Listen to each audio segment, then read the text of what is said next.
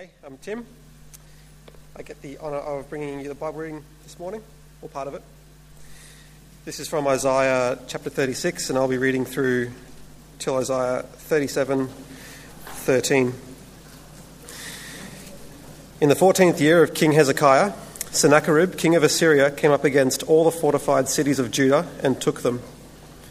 And the king of Assyria sent the Rabshakeh from Lachish to King Hezekiah at Jerusalem with a great army. And he stood by the conduit of the upper pool on the highway to the washer's field. And there came out to him Eliakim, son of Hilkiah, who was over the household, and Shebna the secretary, and Joah the son of Asaph the recorder. And the Rabshakeh said to them, Say to Hezekiah, Thus says the great king, the king of Assyria, On what do you rest this trust of yours? Do you think that mere words are strategy and power for war? In whom do you now trust that you have rebelled against me? Behold, you are trusting in Egypt, that broken reed of a staff, which will pierce the hand of any man who leans on it. Such is Pharaoh, king of Egypt, to all who trust in him. But if you say to me, We trust in the Lord our God, is it not he whose high places and altars Hezekiah has removed, saying to Judah and to Jerusalem, You shall worship before this altar? Come now, make a wager with my master, the king of Assyria I will give you 2,000 horses if you are able on your part to set riders on them. How then can you repulse a single captain among the least of my master's servants when you trust in Egypt for chariots and for horsemen? Moreover, is it without the Lord that I have come up against this land to destroy it? The Lord said to me, Go up against this land and destroy it. Then Eliakim, Shebna, and Joah said to Rabshakeh, Please speak to your servants in Aramaic, for we understand it. Do not speak to us in the language of Judah within the hearing of the people who are on the wall. But the Rabshakeh said, Has my master sent me to speak these words to your master and to you, and not to the men sitting on the wall, who are doomed with you to eat their own dung and drink their own urine? Then the Rabshakeh stood and called out in a loud voice in the language of Judah Hear the words of the great king, the king of Assyria. Thus says the king Do not let Hezekiah deceive you, for he will not be able to deliver you. Do not let Hezekiah make you trust in the Lord by saying, the Lord will surely deliver us. This city will not be given into the hand of the king of Assyria. Do not listen to Hezekiah, for thus says the king of Assyria Make your peace with me and come out to me. Then each one of you will eat of his own vine, and each one of his own fig tree, and each one of you will drink the water of his own cistern, until I come and take you away to a land like your own land, a land of grain and wine, a land of bread and vineyards. Beware lest Hezekiah mislead you by saying, The Lord will deliver us. Has any of the gods of the nations delivered his land out of the hand of the king of Assyria? Where are the gods of Hamath and Arpad? Where are the gods of Sepharvaim? Have they delivered Samaria out of my hand? Who among all the gods of these lands have delivered their lands out of my hand, that the Lord should deliver Jerusalem out of my hand? But they were silent and answered him not a word, for the king's command was, Do not answer him.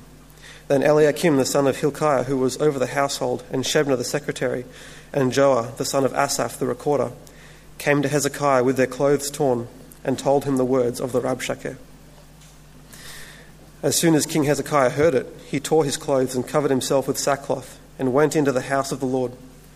And he sent Eliakim, who was over the household, and Shebna the secretary, and the senior priests, covered with sackcloth, to the prophet Isaiah the son of Amos they said to him, Thus says Hezekiah, This day is a day of distress, of rebuke, and of disgrace. Children have come to the point of birth, and there is no strength to bring them forth. It may be that the Lord your God will hear the words of the Rabshakeh, whom his master, the king of Assyria, has sent to mock the living God, and will rebuke the words that the Lord your God has heard. Therefore, lift up your prayer for the remnant that is left. When the servants of King Hezekiah came to Isaiah, Isaiah said to them, Say to your master, Thus says the Lord, Do not be afraid because of the words that you have heard, with which the young men of the king of Assyria have reviled me. Behold, I will put a spirit in him, so that he shall hear a rumor and return to his own land, and I will make him fall by the sword in his own land. The Rabshakeh returned and found the king of Assyria fighting against Libnah, for he had heard that the king had left Lachish. Now the king heard concerning Tirhakah, the king of Cush, he has set out to fight against you and when he heard it, he sent messengers to Hezekiah, saying, Thus shall you speak to Hezekiah, king of Judah. Do not let your God, in whom you trust, deceive you by promising that Jerusalem will not be given into the hand of the king of Assyria. Behold, you have heard what the kings of Assyria have done to all lands, devoting them to destruction. And shall you be delivered?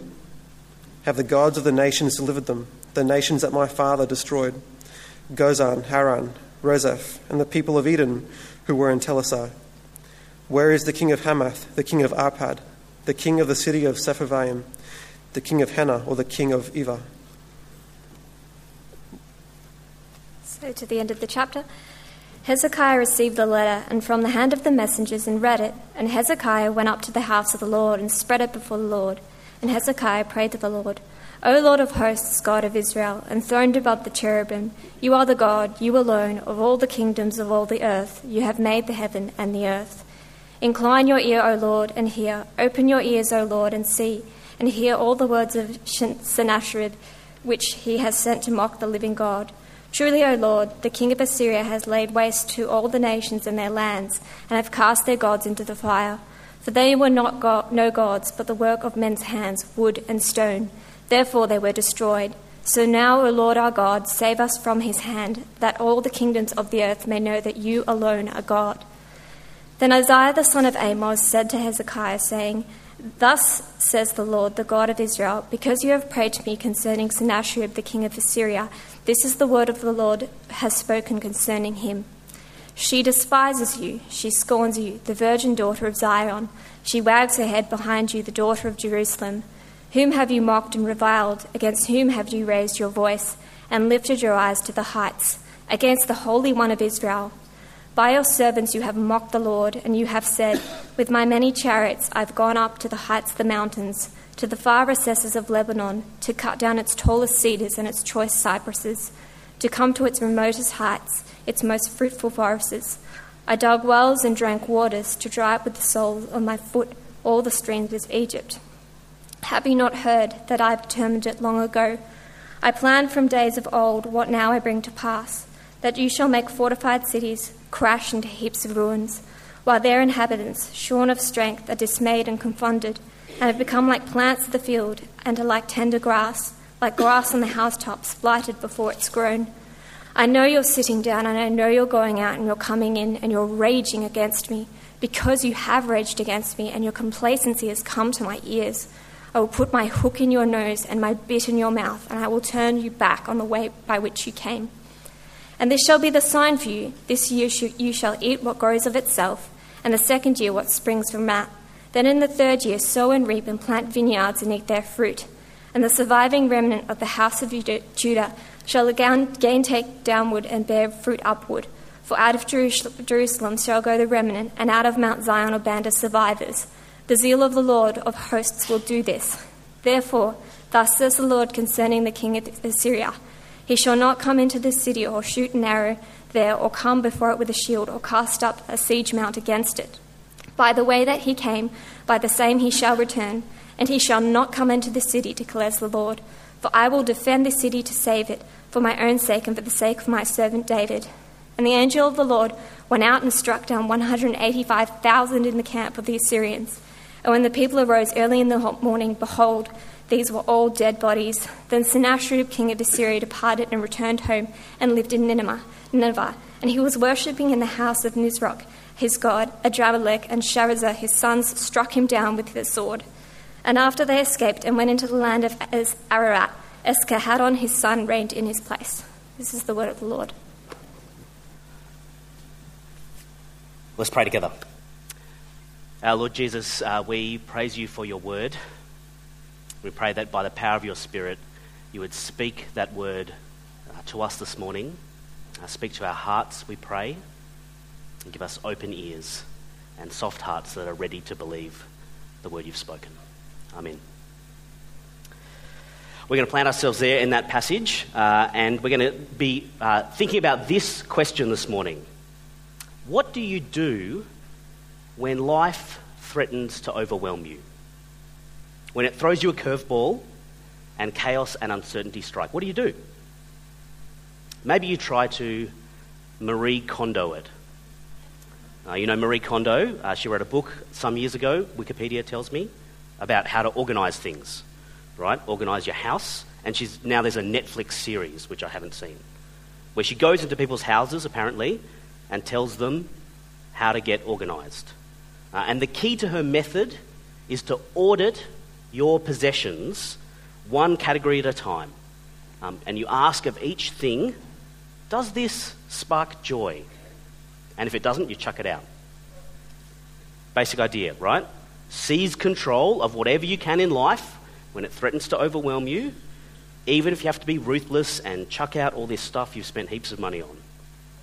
Uh, there are equivalents in other areas of life, at work, uh, in managing online interactions, and there's kind of wisdom to this method, right? Break down the chaos into manageable chunks and action in line with your priorities or your joy. But the ruthlessness that's kind of harmless when it comes to socks and Tupperware uh, can have some kind of nasty side effects in other places, right? Uh, I know people who do a sort of semi regular Marie Kondo audit of their Facebook friends. Does this friend spark joy? No, delete. It's nice to know that I'm still there when they let us know that they've done it. So maybe that's what you do when life threatens to overwhelm you. Get kind of organized, take control of what you can, like Marie Kondo. Or maybe you go to the other extreme and kind of just throw up your hands and give in to despair. You just let it all crash over you and suck you down, uh, kind of tumble you head over heels and dump like a dumping wave in the surf, kind of bashing you against the sandy bottom. Maybe, maybe all you can do is hope that somehow you'll be able to work out which way is up and you'll be able to get up for another breath before the next thing crashes into you. Uh, this summer, my daughter, Abigail, uh, has been learning to swim. And she's pretty bold and always confident, uh, and she brings that to the water. She'll literally jump right in, whether or not you're ready, whether or not she's ready, whether or not she's finished talking. Uh, she usually has a sort of flotation aid on uh, to help curb some of the worst excesses of that enthusiasm and confidence. But a few weekends ago, we were in a pool, and I had forgotten to pack the flotation thing so she was jumping in unassisted. And, and for like 30 minutes straight, this is how it went on repeat. Uh, stand at the edge of the pool, talking. Jump in, get a mouthful of water. Uh, kick like crazy, keep your head above water for about 15 seconds, and then go under. And then repeat. And some, I think that's kind of many of us, isn't it? In the face of the chaos and uncertainty of life, we sort of swing back and forth between the extremes frantic effort, Marie Kondo style, and getting pulled under. I don't know how your summers felt, uh, whether you felt overwhelmed. Sometimes the kind of endless parties and barbecues and social engagements with family and friends and work colleagues can be overwhelming. There's this sort of expectation, right, that you turn up, you're seen, you smile, you put on a brave face, you talk about how great the year ahead's going to be, but it can be deeply threatening. Or perhaps uh, you couldn't have avoided work in the last little while. Everyone else has stopped, but you can't afford to. Maybe you're trying to squeeze it in around the edges of looking after kids who are bereft of school or childcare. And maybe you feel that to be overwhelming.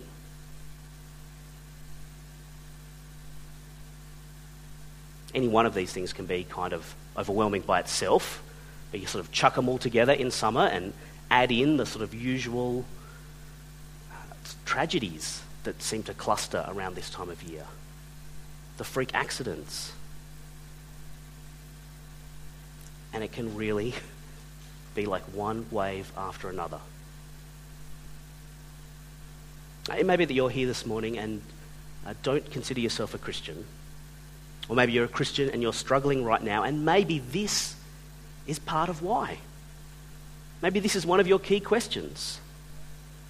Given what life can be like, does Christianity have anything to say? Do the Bible and prayer really work? Does faith have any resources to help you face life as it overwhelms you? And that's where this passage from Isaiah, the long reading that our readers did a great job with, that's, that's where this passage comes in. Uh, because it gives us, I think, some vital resources for dealing with life when it threatens to overwhelm us. Uh, these chapters are really pivotal in the book of Isaiah. Uh, they give us the sort of historical events, the true things that happened at the core of that big, long book of prophecy. But they're also the sort of thematic centre. They're the heart of the book's message, where we hear the good news, according to Isaiah.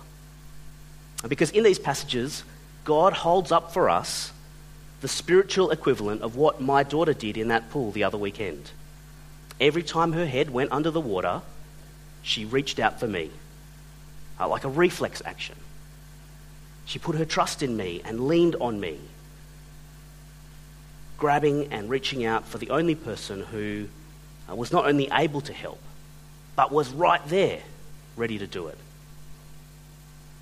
And like my daughter in that pool, Isaiah here shows us King Hezekiah with the waters about to close in.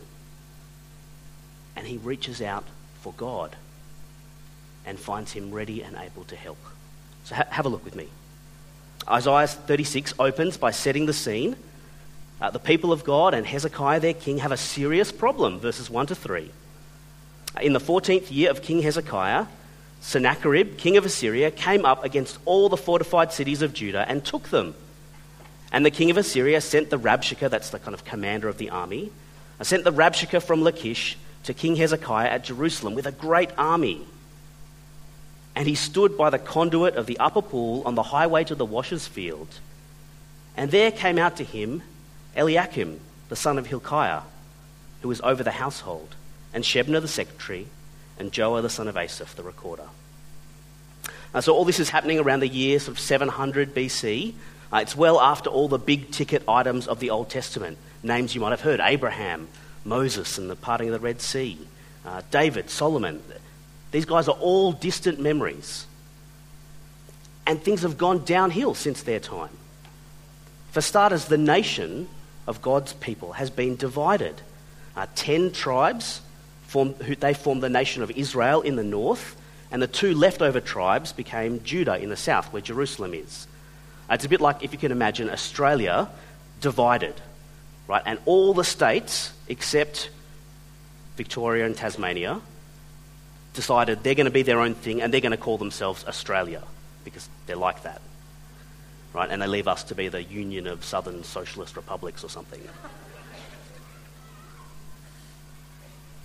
And so things have got bad. But worse than that, the previous king of Judah, the southern kingdom, King Ahaz, who's Hezekiah's dad, he's cut a deal with the Assyrians. He formed an alliance with them in order to repel an invasion from the north. Uh, but this deal had turned Judah into what's known as a vassal state. Uh, a vassal state regularly sends tribute, and so, so Judah was sending tribute, money, and treasure uh, and they'd also had to take the gods of Assyria and put the idols into their own land, all their religious places. Because that's what it is to be a vassal. You give your wealth and your worship, your resources and your heart in exchange for safety. Uh, fast forward to immediately before the events of Isaiah 36, and things have become even more tense. Uh, because the new Assyria has got a new king uh, and in that process, it's kind of a messy sort of process. Lots of people get killed. Uh, and King Hezekiah has seized the opportunity to stop paying tribute. And he's got rid of all the idols from Assyria. And he sought an alliance with Egypt. You see what's happening? They're a vassal, they send their wealth and they take their worship. And he's gone, mm, no, this looks like a good opportunity, we're going to stop. And predictably, the new king of Assyria, once he gets his act together, Sennacherib, he's not very happy about this. Uh, he leads an army against Judah and captures all the fortified cities. And now the Assyrian army is right outside the gates of Jerusalem. Uh, more precisely, they're on top of the city's water supply, which kind of adds weight to that taunt that the Rabshakeh makes a little later about what the city's inhabitants will be drinking before long. And so Sennacherib, the king of Assyria, sends this message for Hezekiah and the people of Jerusalem, a message that the, the Rabshakeh delivers, uh, which you see there in verses 4 to 10, really highlights two things that God's people are trusting but he thinks they shouldn't be trusting. First, he says, You're trusting your military alliance with Egypt. And Sennacherib says, But the problem is, Egypt is a splintered reed. Uh, it will just hurt you if you lean on it.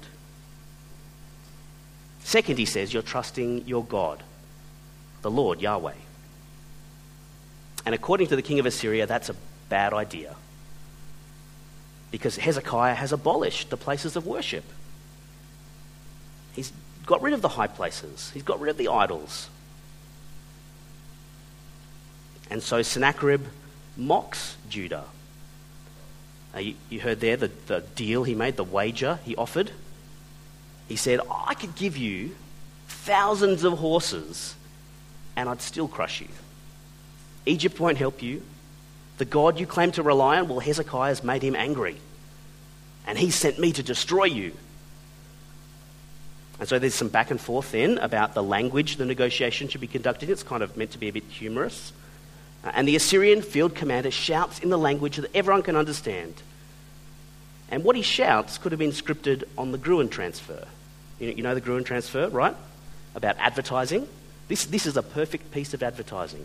It's a, a deft mix of half truths and lies that claims to solve a problem that it itself has created. Sorry if there's any advertisers in the room. That's just what the Gruen transfer tells me it's all about.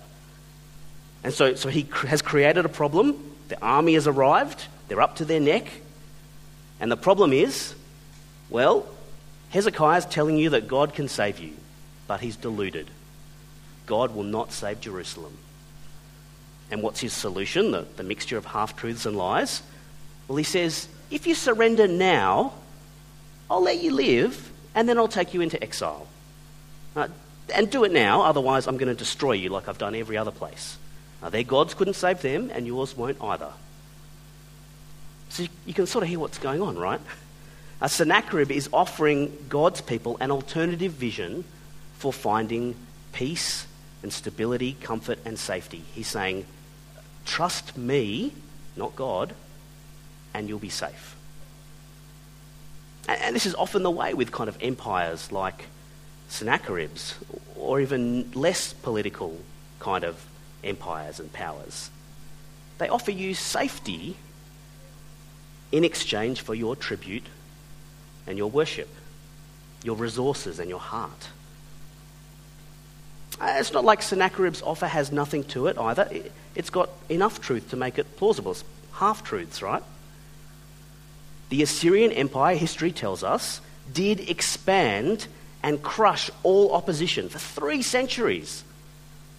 And the list of nations that the field commander reels, reels off, these were nations that were overwhelmed, they were crushed by the Assyrian war machine.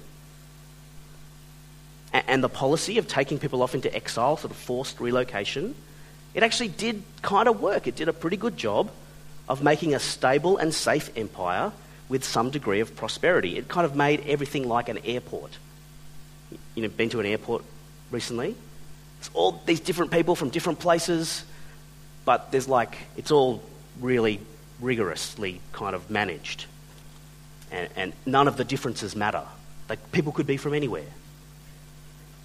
The people who are kind of doing the security screening treat you all with about the same level of disdain, no matter where you're from.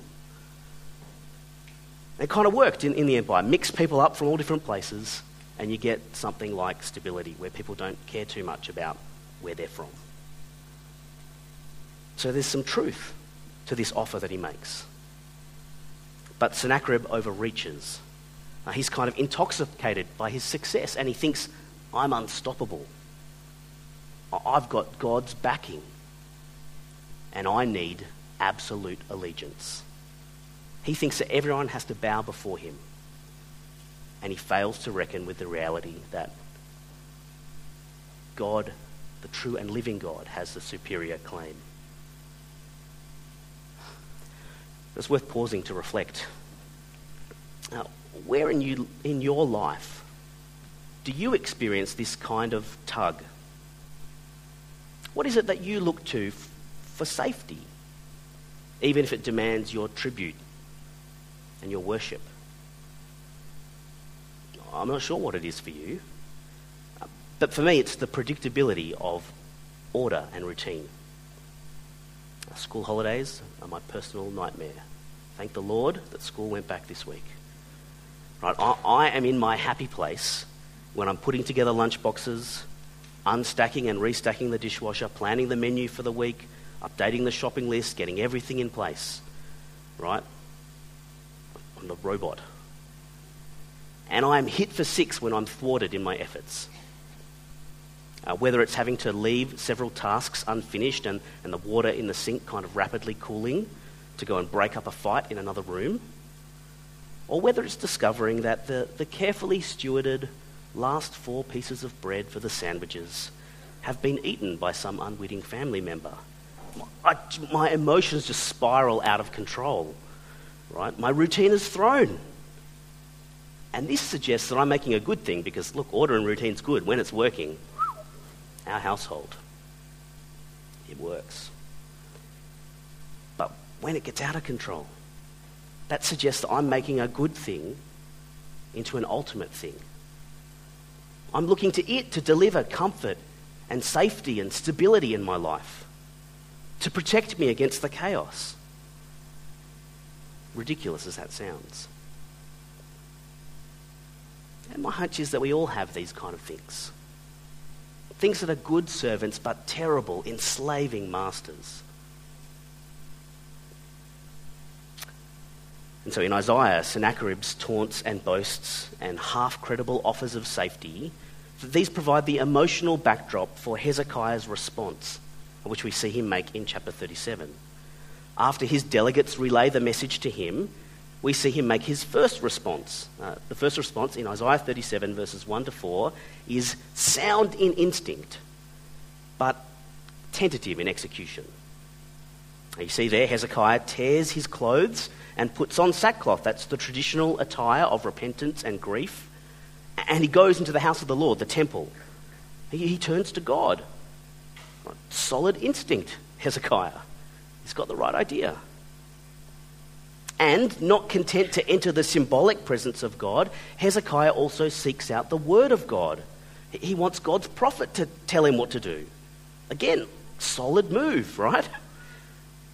He's got the right idea the right instinct. Uh, he sends his delegates to inquire of Isaiah, but did you notice in verses 3 and 4 how sort of hesitant his language was? He talks about your God, not my God. And he sort of hedges. Uh, it may be that the Lord your God will hear and that he'll rebuke the Rabshakeh and, and the Assyrian army. Tentative, right? Hesitant. How often do your prayers have that kind of undertone? I know that mine do. There's, a due place, of course, for respect and, and caution. God, God is sovereign. But it's way too easy to, to theologize and qualify our prayers out of existence. Far more appropriate biblically is an attitude of what one early church theologian called pious impudence, kind of asking too much, going too far in expecting, knowing that God remains sovereign, it's pious, but not just fearfully hedging everything. Oh, God, maybe not really, don't want to ask too much. So Hezekiah's initial response is right in principle, he turns to God, but inadequate in execution. He's kind of like that man in the Gospels who says, Lord, I believe, help my unbelief. It's this mixture, which I, suspect is all of us to one extent or another, isn't it? But Isaiah then sends a word of encouragement back to Hezekiah. In verse 6, he says, Thus says the Lord, do not be afraid because of the words you've heard, with which the young men of the king of Assyria have reviled me. Behold, I will put a spirit in him so that he shall hear a rumor and return to his own land, and I will make him fall by the sword in his own land. And the prophet's word get, gets a bit of immediate confirmation. The Assyrian army withdraws because they hear this message that they've got enemies to fight on other fronts. But as they withdraw, they send another taunting message to King Hezekiah. And Sennacherib repeats his call to stop trusting God, and he footnotes Here's all the evidence of places I've destroyed. even though they were trusting in their gods.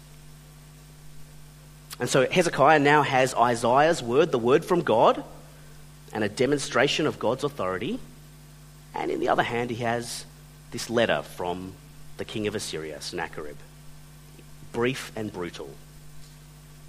And so Hezekiah makes a second and fuller response. Uh, this time, notice, he approaches God far more personally and with a depth of faith that's miles away from his first attempt. Have a look with me, verse 14.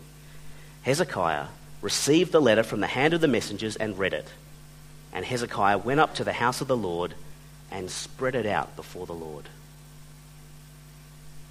That's a beautiful image of trust, isn't it? That's the spiritual equivalent of my daughter reaching out for me by reflex.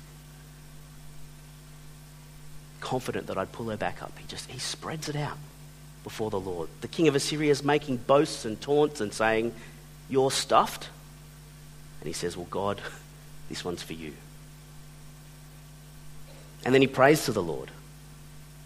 Hezekiah prayed, O Lord of hosts, God of Israel, enthroned above the cherubim, you are the, are the God. You alone of all the kingdoms of the earth. You've made heaven and earth. Incline your ear, O Lord, and hear. Open your eyes, O Lord, and see and hear all the words of Sennacherib, which he has sent to mock the living God. Truly, O Lord, the kings of Assyria have laid waste all the nations and their lands, and have cast their gods into the fire.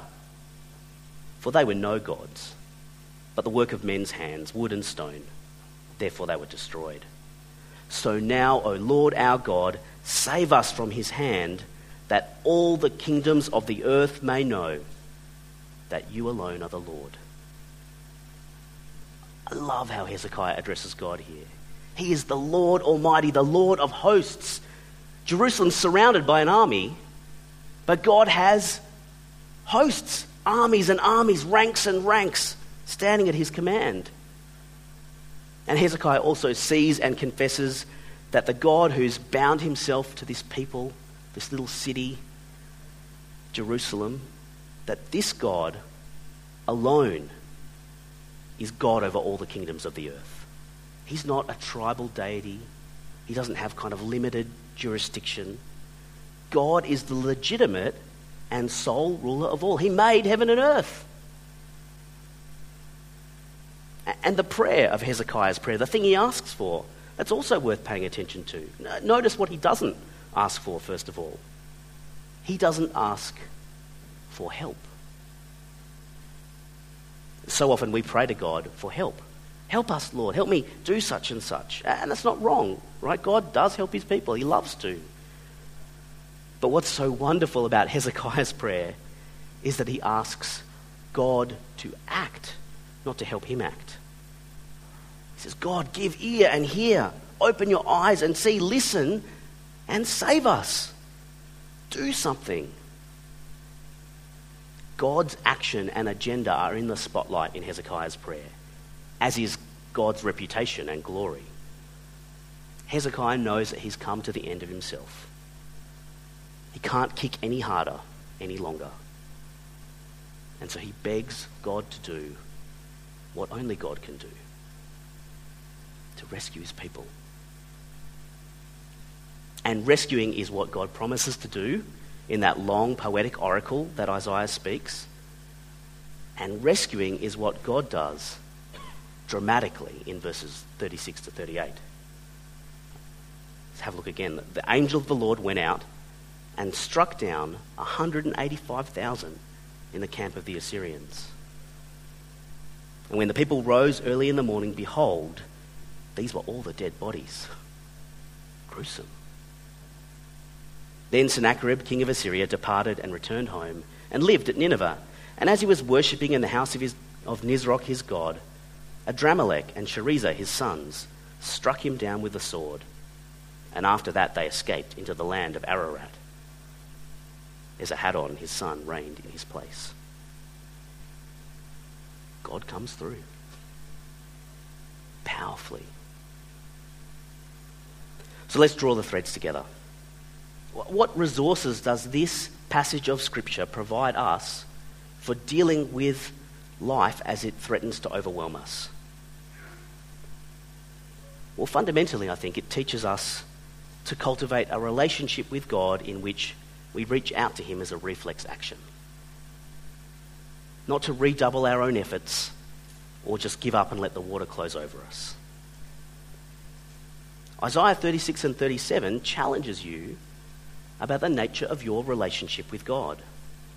Because that's going to be the key to you dealing with the curveballs that life throws at you. That'll be the thing that gives your life ballast, like in a boat, right?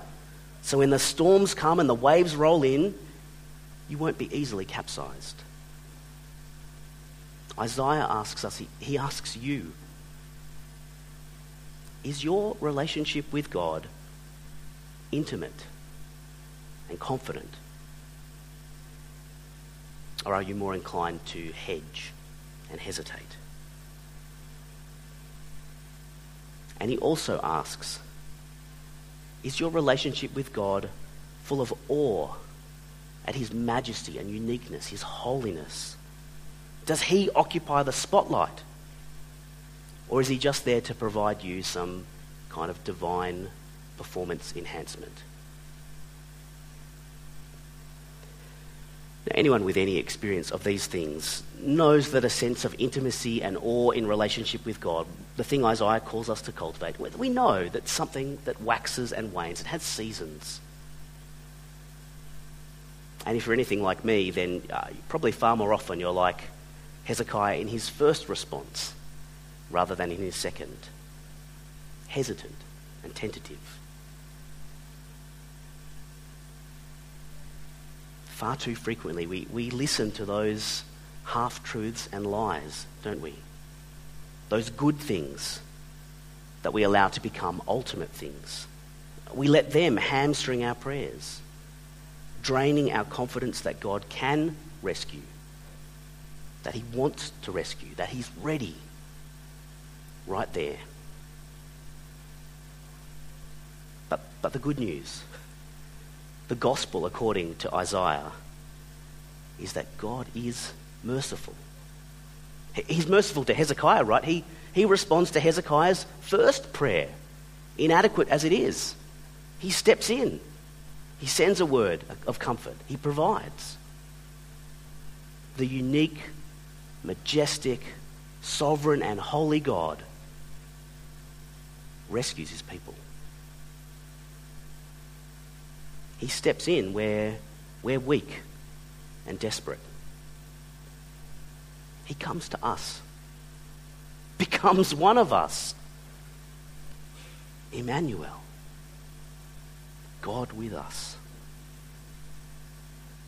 And as Isaiah only ever glimpsed, Emmanuel is no metaphor the God who made heaven and earth, moves heaven and earth to be with his people. To be one of us, vulnerable and dependent. He doesn't just do this in his birth like we celebrate at Christmas, but, but in his ministry.